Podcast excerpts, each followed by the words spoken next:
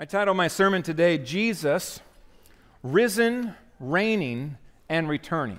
And uh, every Easter, I love to look at the, the Easter story, the accomplishments of Christ from a little different angle.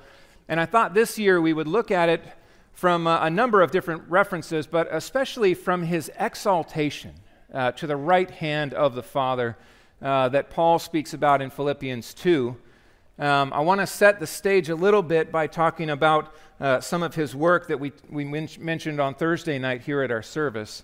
Uh, but it is, it is spectacular. What a passage we have in Philippians 2. So, three primary focal points today of Christ risen, reigning, and returning. Let's jump in here. First of all, the life of Jesus matters. The life of Jesus matters. Sometimes the emphasis is upon his death, and that is right. It is good. There was so much accomplished there. But even before his death, there had to be a requirement met. That requirement was righteousness. Friends, it's a requirement that no one here in this room has met on our own. We are not righteous in and of ourselves. We are unrighteous. We are sinners. We are sinners by nature and by choice. We don't have to teach children how to be selfish how to lie or to steal. Comes naturally to us. It is who we are. If left to ourselves, we will run that race all the way to the grave. But, friends, Jesus never sinned. Jesus was without sin. He was, he was tempted and tested in every way, yet without sin. And that is one of the reasons why he was qualified then to then go to the cross to pay for the sins of others because he wasn't paying for his own sins. And so the life of Jesus matters to us. The death of Jesus also matters to us, his atoning sacrifice for sin. When he was placed on that cross, he took upon himself the sin of all who would believe in him in faith, and he paid it in full. In full. The Father poured the full wrath upon the Son that I deserve for all the sins I've ever committed. How, how many would that number add up to? I guarantee you this it's a million times more than the highest number you can think of. we, are, we are so flattering of ourselves when we think of how good we are. You ask people on the street, Are you a good person? Oh, yeah, I'm a good person. Compared to who? Compared to who? Compared to the perfect standard of holiness and righteousness of God, we all fall short, it says. We are all sinners. But Jesus took upon himself all of that sin that I have committed, that anyone who looks to him in faith has committed, and he paid it in full the atoning sacrifice. However, if that was the end of the story, we would be in trouble, friends, because a dead Savior is no Savior. A dead Savior who is not alive, who has no victory over death, is not a Savior who can truly save, because our problem would remain, wouldn't it? Death is coming for us all. None of us can say that today is not our last. We don't know. We know that it is the Lord who ordains our days. He is the one who keeps your heart beating this very moment. He makes the air that you breathe in keep you alive. So, what we need is more than just the life of Christ. What we need is more than just the atoning sacrifice of Christ. We need an empty tomb. And, friends, that's why Easter is such a big deal. Resurrection Sunday matters immensely to us. And then the ascension of Christ to sit at the right hand of the Father. His work is done. He is seated, seated at the right hand of the Father, ruling and reigning. So these are things that we're going to look more closely at as we move through here today. Number one, risen in victory. The Easter story, I want to spend some time building this out and considering this from a few different angles. Risen in victory. Paul says this to the Corinthian church If Christ has not been raised, then our preaching is in vain, and your faith is in vain. Think of this. There's a lot of dead, quote unquote, messiahs out there, isn't there? They're in the ground. They perished. They are false messiahs. The true Messiah can't be held by death. Death can't hold the one who is and is without sin. The God who created all things. He is not bound by death. He surrendered to death and then he conquered death. So, let's consider this. Jesus predicted his own resurrection. This always blows my mind. When you're reading through the Gospels, I was struck, even in, in the Gospel of Mark, the shortest, um, Jesus three different times specifically said, This is what's going to happen. This is what I'm going to do. And the, it's like the disciples, it just went right over their heads. They, they, they're hearing words and they're like, Oh, yeah, okay, sure, Jesus. What? Who, a, a Messiah that, that, that dies? How does that fit with our expectations? It just didn't make sense to them until after when he was raised. Then all of this teaching began to kind of fall into place. Mark 10, taking the 12 again, he began to tell them what was going to happen to him. So Jesus is prophesying about his own work. See, we are going up to Jerusalem, and the Son of Man will be delivered over to the chief priests and the scribes. That's exactly what happened.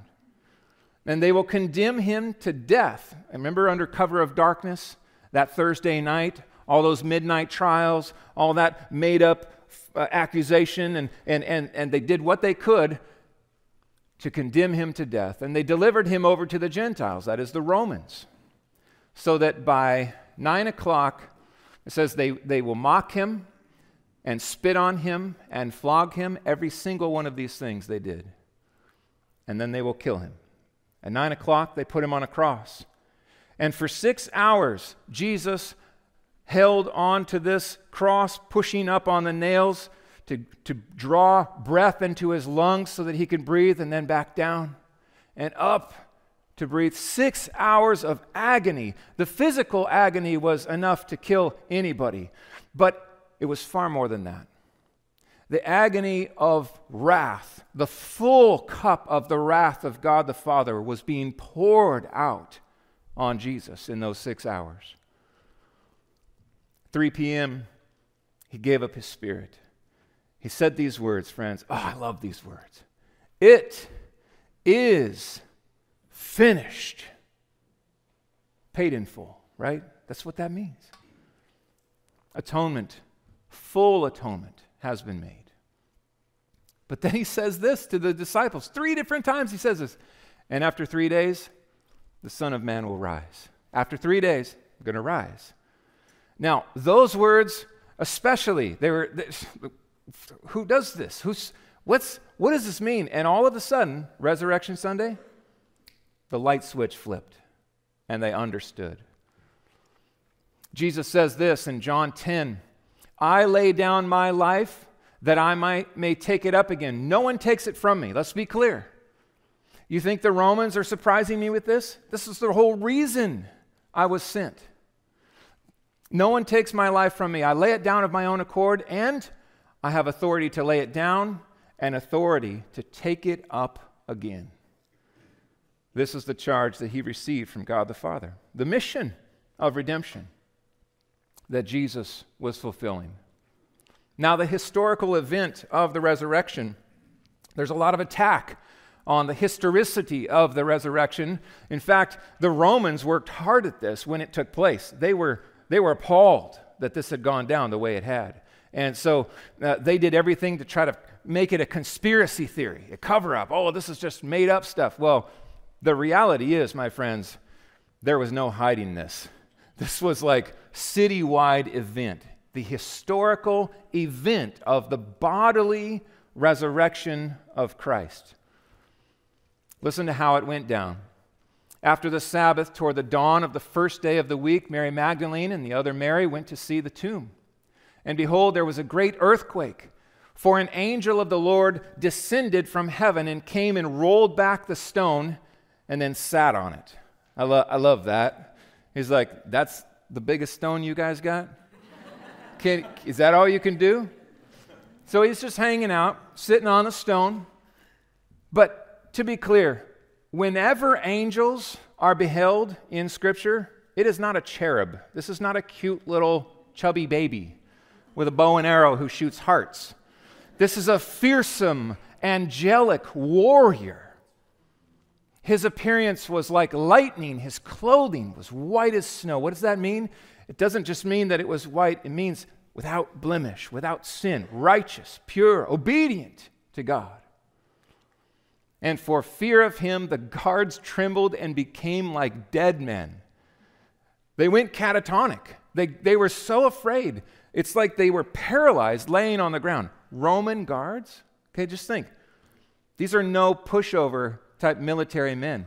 They were tasked to guard the tomb. These are a special group. This is like Roman special forces, catatonic before this angel. Hmm. The angel said to the women, Do not be afraid. There's that command, the most often repeated command in Scripture.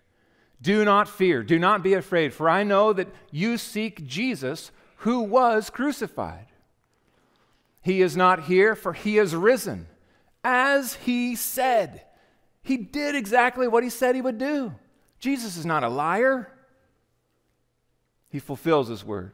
Come and see the place where he lay. Then go and quickly tell his disciples that he has risen from the dead. And behold, he is going before you to Galilee, and there you will see him.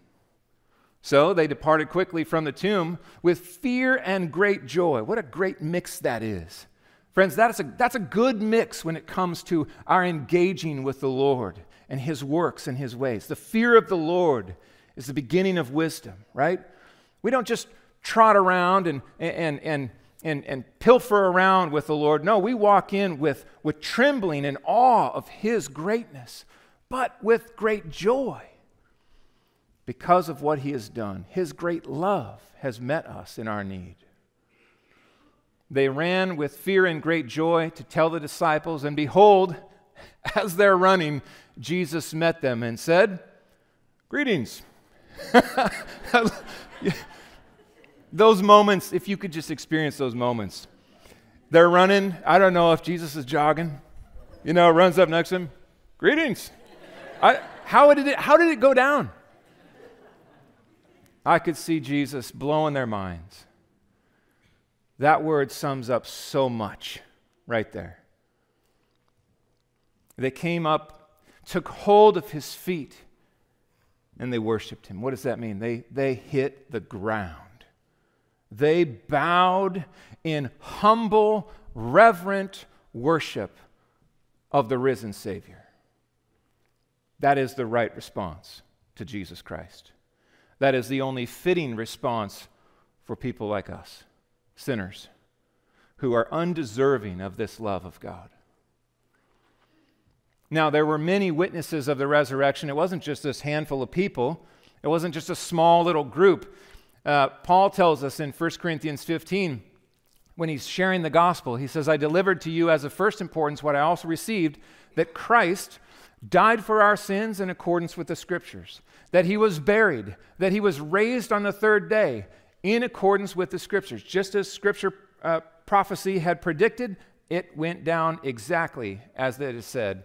And that he appeared to Cephas, that is Peter, and then to the twelve, and then to more than 500 brothers at one time.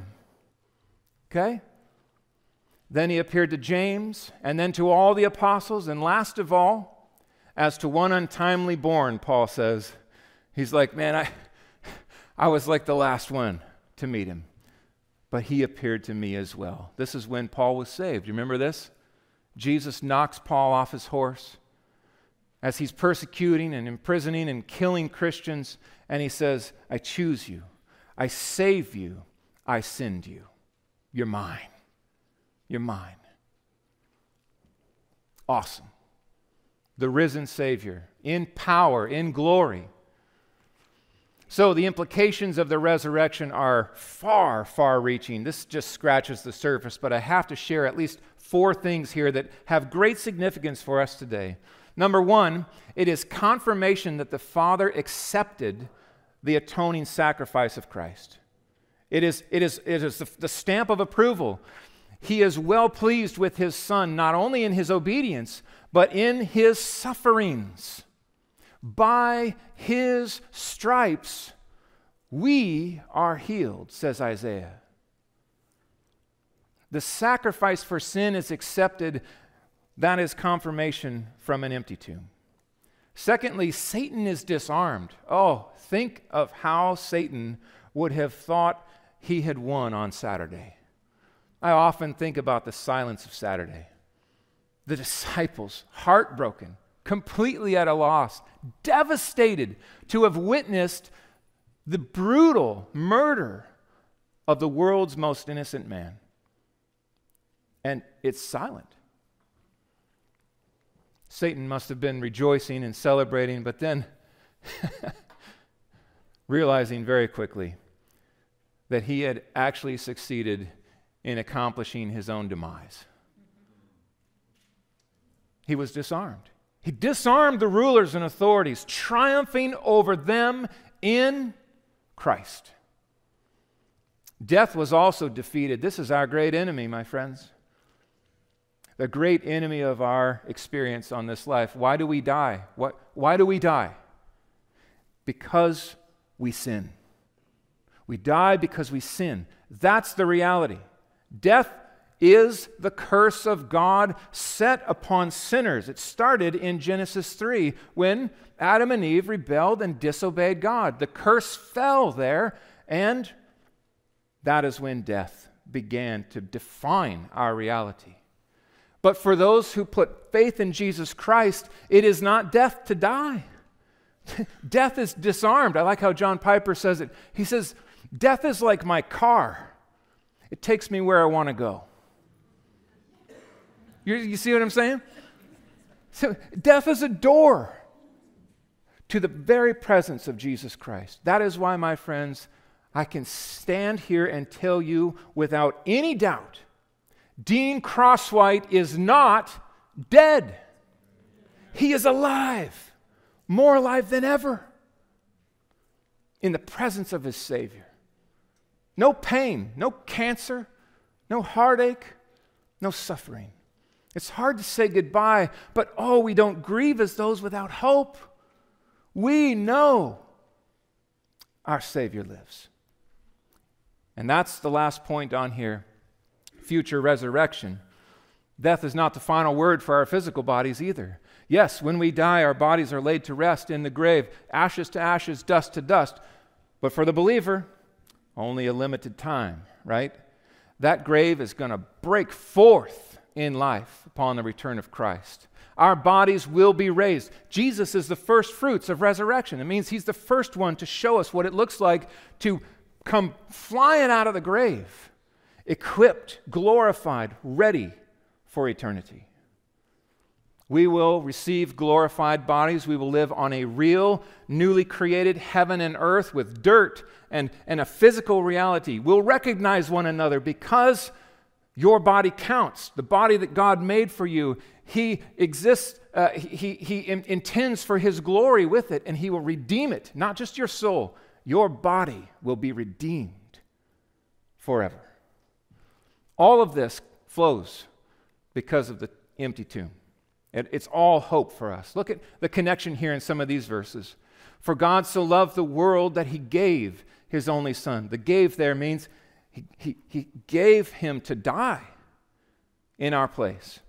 That whoever believes in him, hear this this morning, regardless of your past, regardless of the mess of your life, regardless of all of the horrible experiences, regardless of the things you've chosen in rebellion against God, Whoever believes in Jesus Christ will not perish, will not be poured wrath upon in the fires of hell forever, will not perish eternally, but will have eternal life. Jesus says in John 6, This is the will of my Father, that everyone who looks on the Son and believes in him should have eternal life. And then I love these words and I will raise him up on the last day. What does that mean? It means your body and your soul will be reunited to be together with the Lord forever. So, the victory of the resurrection we have by faith in Jesus. His victory over the grave is ours by faith. His triumph over Satan and sin and death and hell is ours by faith. You can't earn it. By, by works of the flesh, by works of the law, no human being will be justified in his sight. You can't be good enough to earn this. That's actually good news. The reality is, friends, only sinners go to heaven. Only sinners go to heaven. Good people, in their own estimation, do not make the cut. It is the people who bend their knee, who bow before a right and righteous Savior and say, Save me from myself from my sin, from my rebellion. Save me from the wrath of a righteous God that I deserve. These are the people who are blessed with life and forgiveness, with victory. So, the Lord Jesus Christ is risen in victory. Second, he is reigning in sovereignty. Sometimes we don't emphasize this enough. I love this point uh, of the reality of our risen Savior. He is not just risen, He is reigning today in sovereignty. Here's Philippians 2, verses 8 to 11 here, 8b. He humbled himself by becoming obedient to the point of death, even death on a cross. Listen to the implications then. Listen to the Father's response. Therefore, God has highly exalted him and bestowed on him the name that is above every name, so that at the name of Jesus, every knee should bow in heaven and on earth and under the earth, and every tongue confess that Jesus Christ is what? Lord. Lord. Sovereign is what that means. To the glory of God the Father. He is exalted to the highest place. The focal point of all of redemptive history is Christ Jesus. He humbled himself and he died, and he was exalted by the Father to sit at his right hand. There's a lot of things here in these verses that should jump out to us. I was struck by the word every. Every name, his name is bigger, higher, more treasured, more valuable, above every name Jesus. And every knee, every single knee should bow. It's kind of an interesting way of saying it. We tend to say bend the knee, but the, the knee is to bow, to bow before him. And every tongue, every every single person who has ever lived on the face of this earth, who will ever live, every angel, every demon cannot deny his lordship. In fact, you see this on display. Even the demons, they know who Jesus is, and they're scared of him. They, they fear him, even though they don't worship him. Every knee will bow. He is the Savior of sinners, but more than that, He is sovereign over all. Friends, there have been times in the church where the emphasis has been upon Jesus as Savior, but, but has not rightly added to that on, on the, the emphasis of Jesus as Lord, Master, King, ruler of life. We'll just say, if you are looking to Jesus as your Savior, but you live as if you have no king, you may have misunderstood the gospel. You cannot, let me just say this really, really clearly. You cannot have Jesus as Savior and compartmentalize Him over here and then live your life as if He does not exist as if somehow the sins that he died for are paid for over here and they're still wonderfully attractive over here every day that you live your life. You are not saved if you live that way. Many will say, Lord, Lord, didn't we come to Good Shepherd? Didn't we, weren't we there on Easter Sunday singing and, and things? And he will say, Too many, don't miss that, many will hear this.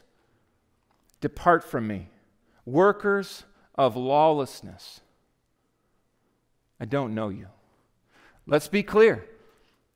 The gospel is not easy belie- believism. You don't just say a prayer, get Jesus as fire insurance, and then live however you want. The call is surrender all.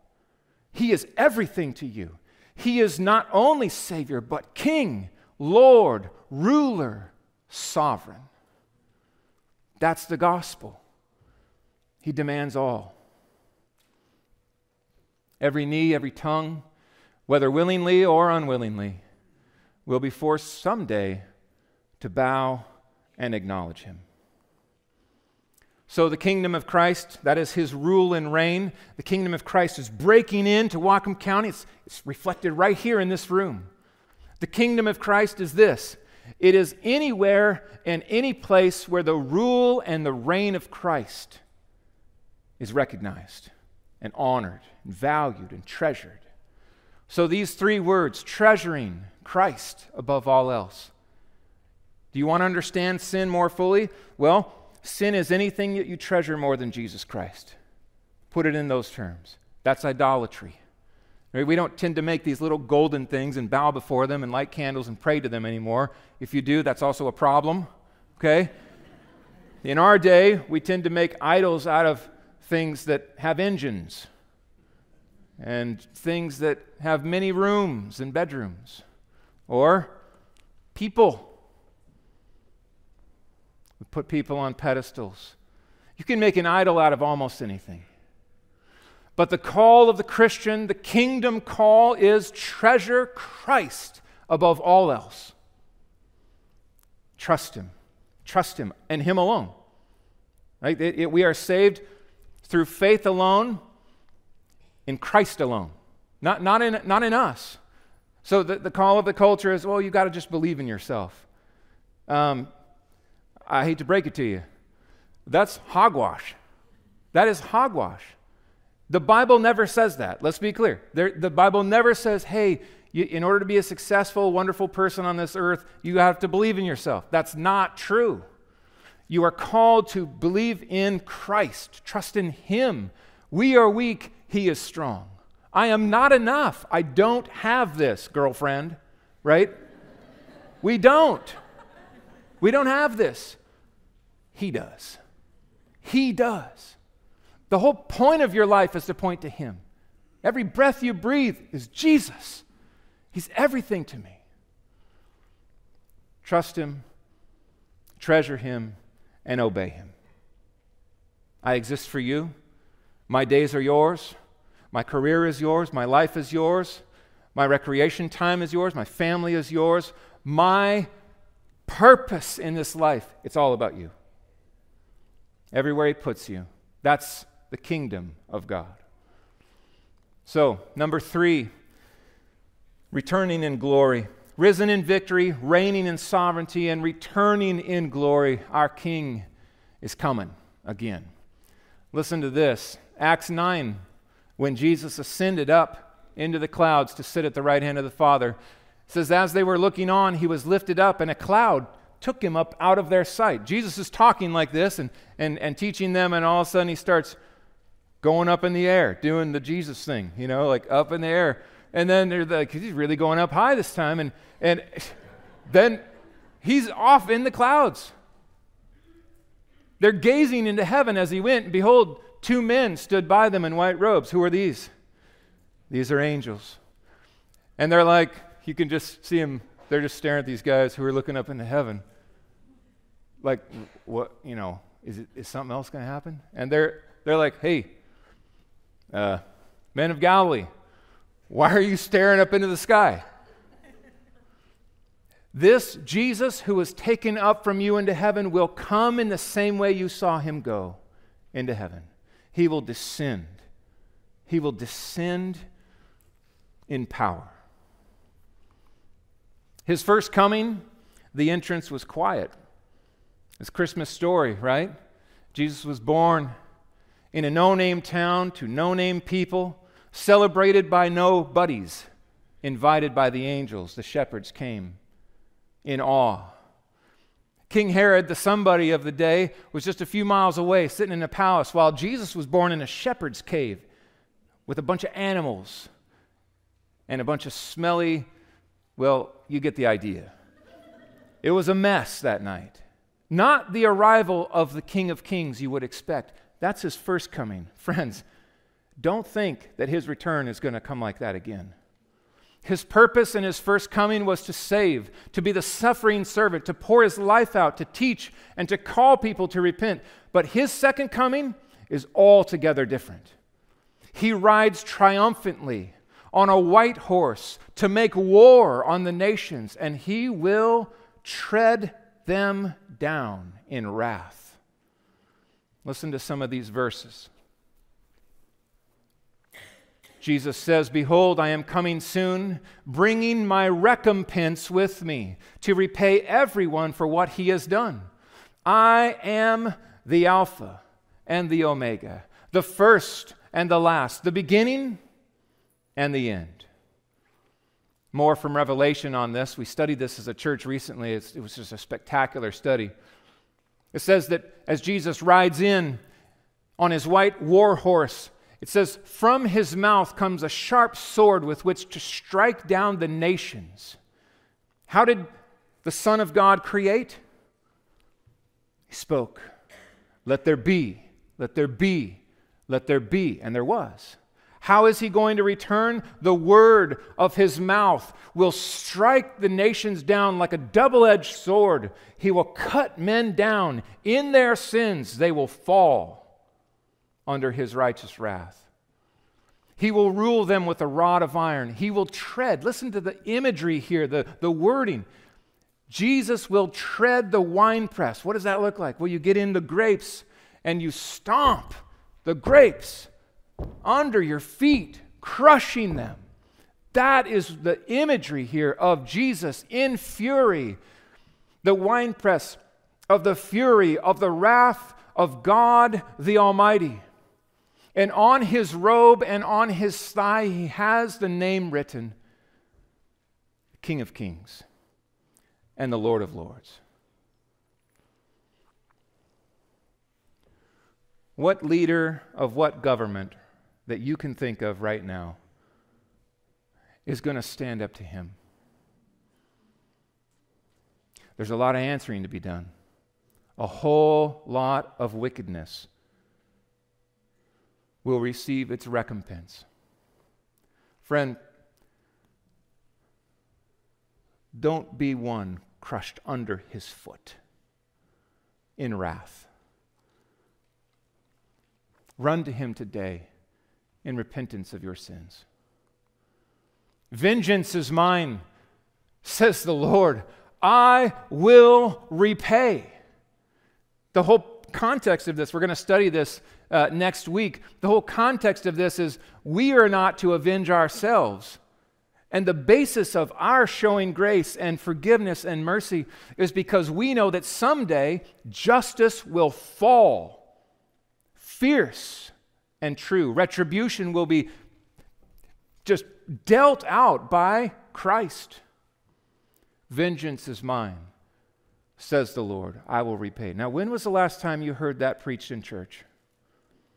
What's wrong with our current church that that broadly speaking, we are not hearing enough about the wrath of God, about the vengeance of the King of Kings and the Lord of Lords. How come there isn't more of a call to repent of sin and turn? This is the gospel. This is the gospel. This isn't hellfire and brimstone out of left field, an echo of the past. No, this is the Word of God. And our generation has grown soft, hearing only about the warm fuzzies and not about the reality of, of righteous wrath. I tell you, Jesus says, on the day of judgment, people will give account for every careless word they speak. You're, you're wondering what level of detail we answer for? It's that. If the God who knows the numbers of hair, hairs on your head at this moment keeps track of sin the same way he keeps track of hair, then we need a Savior. You see, the cross of Jesus Christ does not only say, volumes about the love of God. It says volumes about how serious sin is. We need to feel that before we'll ever appreciate the grace we've been shown in the good news of the gospel of Jesus Christ. Jesus said to him, I am the way and the truth and the life. No one comes to, to the Father except through me. You're not good enough to come on your own. You can give that up. That's like jumping across the Grand Canyon. Doesn't work. You might impress your neighbor by jumping a little farther. You're all going to perish. That, that, that, you're just not going to launch that far. Jesus is the only bridge to cross that chasm of sin and hell. There is no other Savior. In a day that's all about tolerance and everybody's right and your truth is your truth. No, Jesus says this I am the truth. I am the way. I am the life. No one comes to the Father except through me. Not Mohammed, not Buddha, not anyone, not Joseph Smith, not the Pope, Fill in the blanks. Not your grandma. Right? No one else can save you but Jesus. Jesus alone. Paul commends the Thessalonians. I love these verses, they capture so much. He's commending them for their repentance and their running to Christ. He says, Listen, this is how you turn from God, uh, turn to God from idols. So, part of repentance means I turn away from the, the, the rebellious, sinful ways that I was inclined to before. I turn away from that and I turn to Christ. To, to what? To serve Him, the living and true God. And what do we do while we serve Him? We're, all, we're waiting for the Son to return the Son who was raised from the dead, that is Jesus, who is the one who delivers us from the wrath to come. If you want to be delivered from the future that is coming, the fearsome, wrath filled day of judgment that is coming, the only person that will deliver you from that is Jesus Christ. Hmm. So, our response this morning we have an empty tomb, friends. The grave is empty. The stone is rolled away. The guards are catatonic on the ground. The disciples are rejoicing. And Jesus is greeting those he loves. How do we respond to this in all of these things? I just ask this question Where do you stand with King Jesus today? Oh, it's so easy to just live your life almost indifferent to the reality of Christ. It's you can be so busy, right? Just stuff going on, and then a week passes, and a month passes, and 10 years pass. And I haven't really given him a thought. But today, there's an opportunity for you. He's calling. Come. Come to me. All who are weak and heavy laden, I will give you. Are you sick of sin? and stumbling around in the dark, come. Come to Jesus today. Have you bent your knee before your King? Has your tongue confessed, Jesus, you are my Savior. Jesus, you are my Lord. I'm trusting you alone. I want to treasure you above all else. All have sinned and fall short of the glory of God.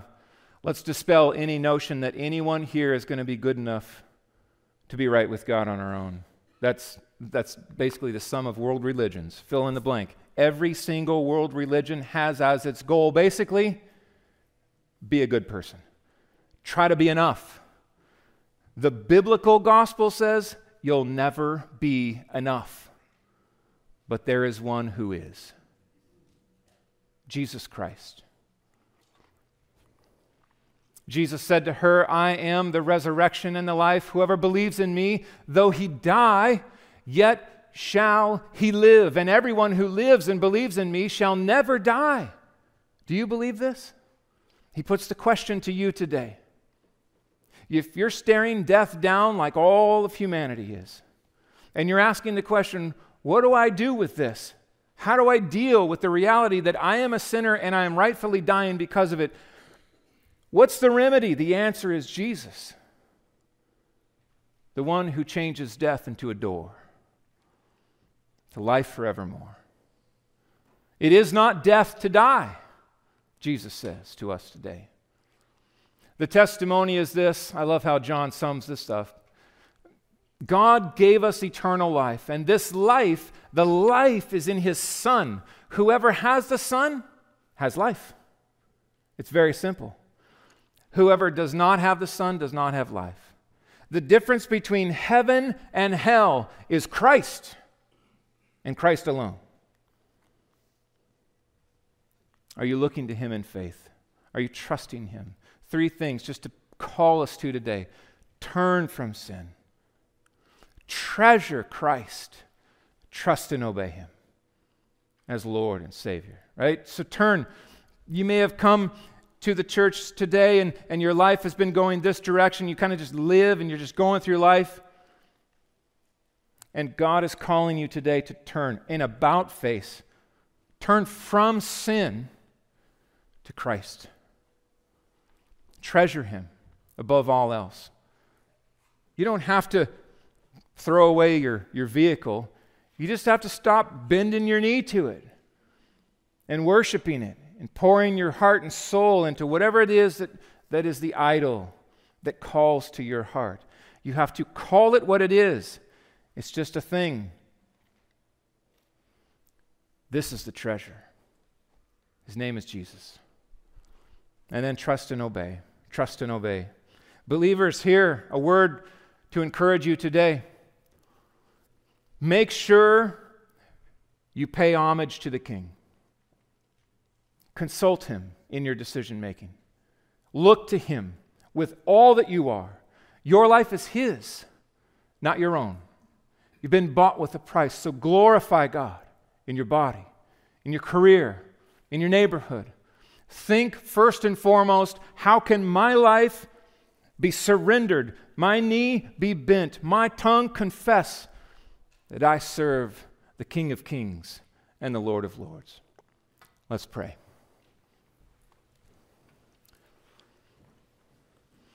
Father, we celebrate the love that you have shown us in such an undeserving situation here. We, the rebels, the sinners, those who reject you, who even suppress that you exist, and would like to live our lives as our own God, to be our own sovereign, to serve ourselves, to glorify ourselves. Father, thank you for showing us love undeserved in sending your Son, not because we were worth saving, but because you are worthy.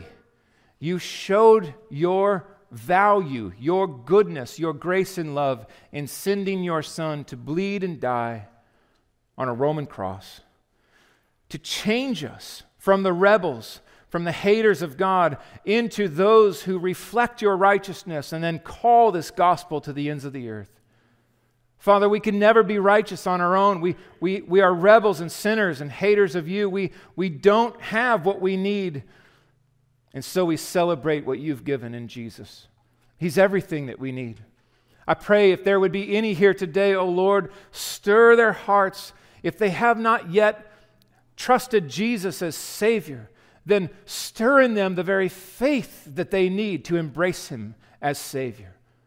I pray that they would run to Jesus and, and trust Him with all their heart to be their hope alone in this life and the next. I pray for all of us here who have, have done that. I pray that there would be an increased value and treasure of you, Lord, that, that more than ever we would treasure you and run from idolatry. And Father, I pray that we would joyfully surrender before your sovereignty as your Son sits and rules and reigns, may he be the king above all other uh, authorities in our life. We exist for you, O God. We want to please you, Jesus. We honor you and we bend our knee before you together today. I pray this in Jesus' name. Amen.